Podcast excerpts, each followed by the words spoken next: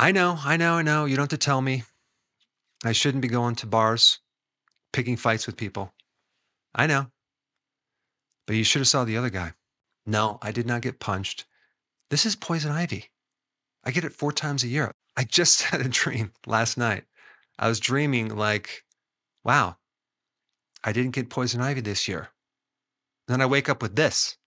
It sucks because I have to do videos and I do videos every day. And but I decided, you know what? I'm just going to do a video anyway, and I'll I'll talk a little bit about what happened to me with uh, years of prednisone, and uh, also we'll talk about cortisol as it relates to stress. And is it possible that you could end up with the side effects from prednisone by going through chronic stress? We're going to talk about that. This is hideous. Maybe I should talk to you like this. It's a little bit. No, that's not even. I, I can't even look at this. I'm just going to wear these. I don't even want to want you to look at it. it. Looks disgusting, but this looks better.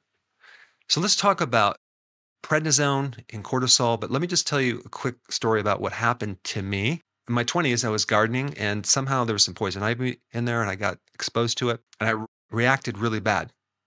Go to the doctor, take the prednisone, it goes away.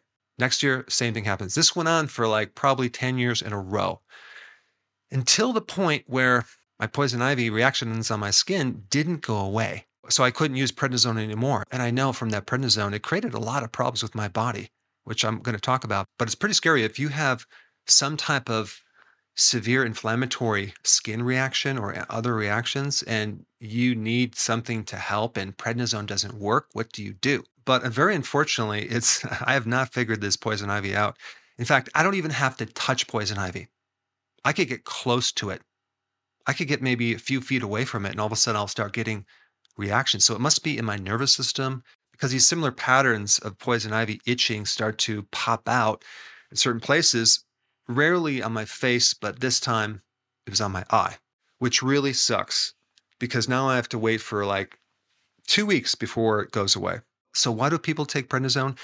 Mainly for an anti inflammatory or some type of immune suppressant effect. So they give it to people with autoimmune diseases, arthritis, injuries, and even uh, if you have an organ transplant, as part of the immune suppressive effects, because the immune system will start attacking the new organ that was put in you. Now, the problem with this prednisone, it comes with a package, it gives you side effects. If you take higher doses, I think like 80 milligrams, you could start getting a moon face. But I think a lot of people have a subclinical version of this, not even taking prednisone, just by high levels of cortisol, they start developing somewhat of a round moon face. In fact, I had it when I was under a lot of carbs.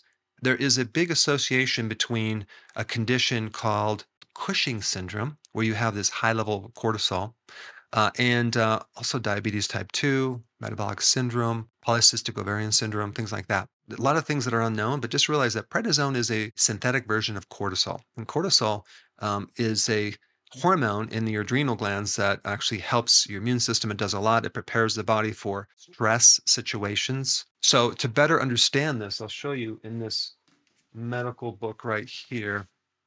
Okay, right here, a condition called Cushing's syndrome, which the person has high levels of cortisol and the fat is redistributed to their face, their belly, and like on the top of their shoulders, like a hunchback. They get a fat pad there. And the body is literally taking protein from certain places and turning that into sugar and converting into fat from the thighs, the butt. So you lose your butt, you lose your legs, and it goes right to the belly. And there's a lot of problems because you get rosacea, spider veins, osteoporosis. You lose potassium, calcium, magnesium. You also deplete or block vitamin D's effect. So you don't get the vitamin D effect, which is interesting. Allergies, asthma, immune suppression. So you're more susceptible to viruses, heartburn, as well as diabetes because the body's turning its own self protein into sugar at a massive level. So you can end up with diabetes. So that was Cushing syndrome, but I think there is a subclinical situation going around with people because you don't just end up with that overnight. It's kind of a gradual, slow process with this high level of cortisol over a period of time. So you might have some of those symptoms because of stress.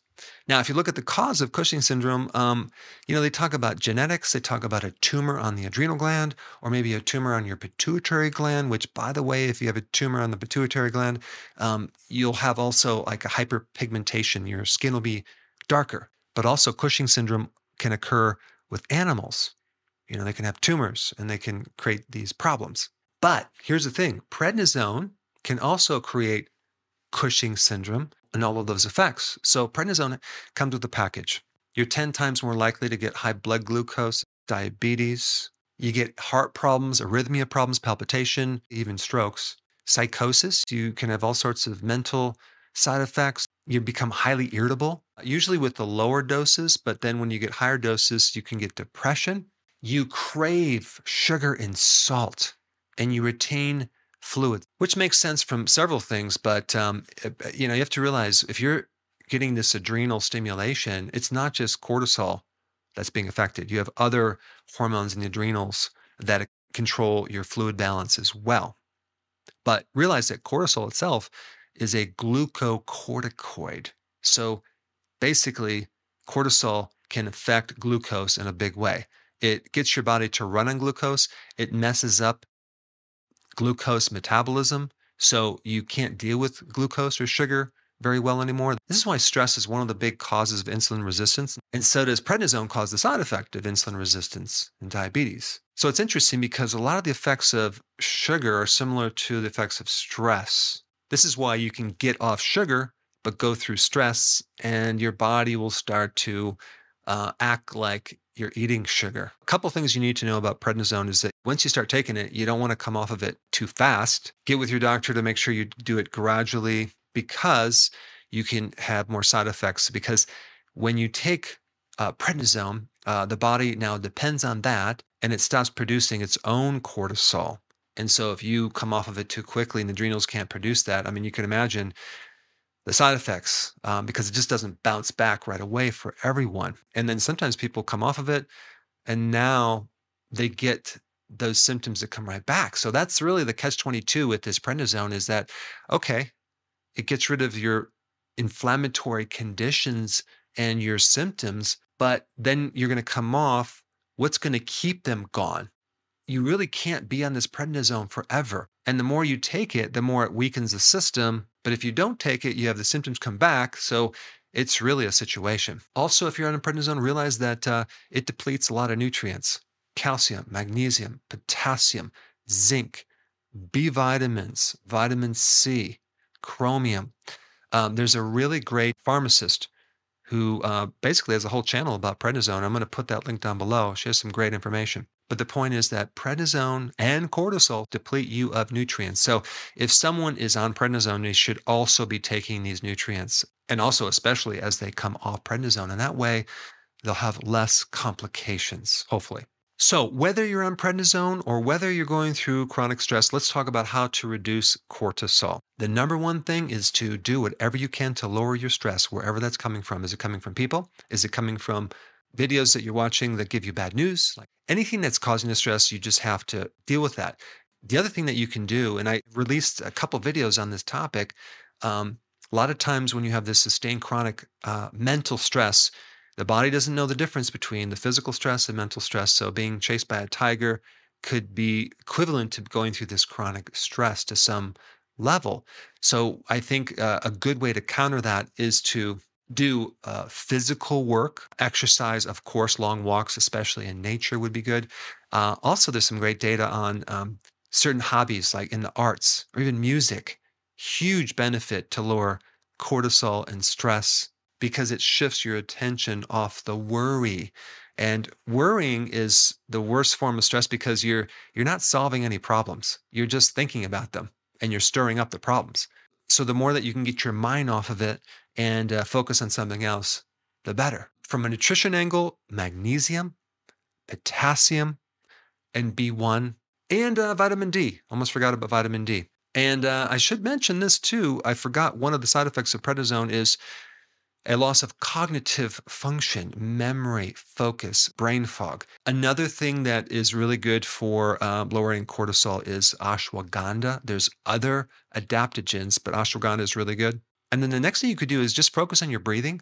Your breathing can put you in a state of relaxation, calmness. It can help lower cortisol by slowing the breath down. Uh, I have videos on this, but if you could slow your breath down to six breaths per minute, that's like five seconds in, five seconds out, um, and you control it, it can help pull you out of a panic attack. It can help you sleep. It can help reduce cortisol.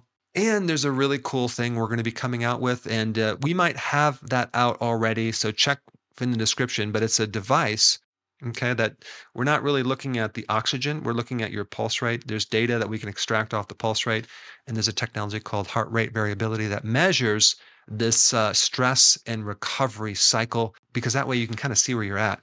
You can't really improve something if you can't measure it. So, this is a very good objective and visual way of looking inside your body and seeing where you're really at with your stress and recovery, your ability to adapt to stress. And uh, it's a really cool technology. So, I will um, put that link down below when I'm ready to release that. But if you want the complete list of all 25 ways to lower cortisol, I have a link for that. Press the link down below. You go to my website, download it for free, and start applying this information for your own stress.